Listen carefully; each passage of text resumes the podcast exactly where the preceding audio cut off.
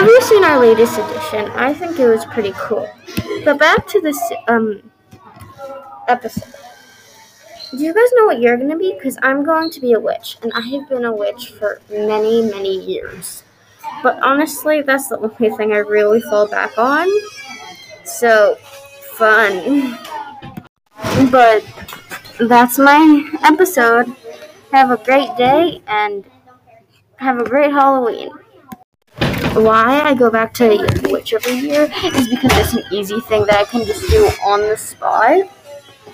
But for me, yeah, I just can do it on the spot, and then like I have my mind set on something like a costume to do, and then I just totally forget about that, and then on Halloween day, I have to make a costume, and then I always fall back on a witch because I can just put a red dress on and I call it a witch.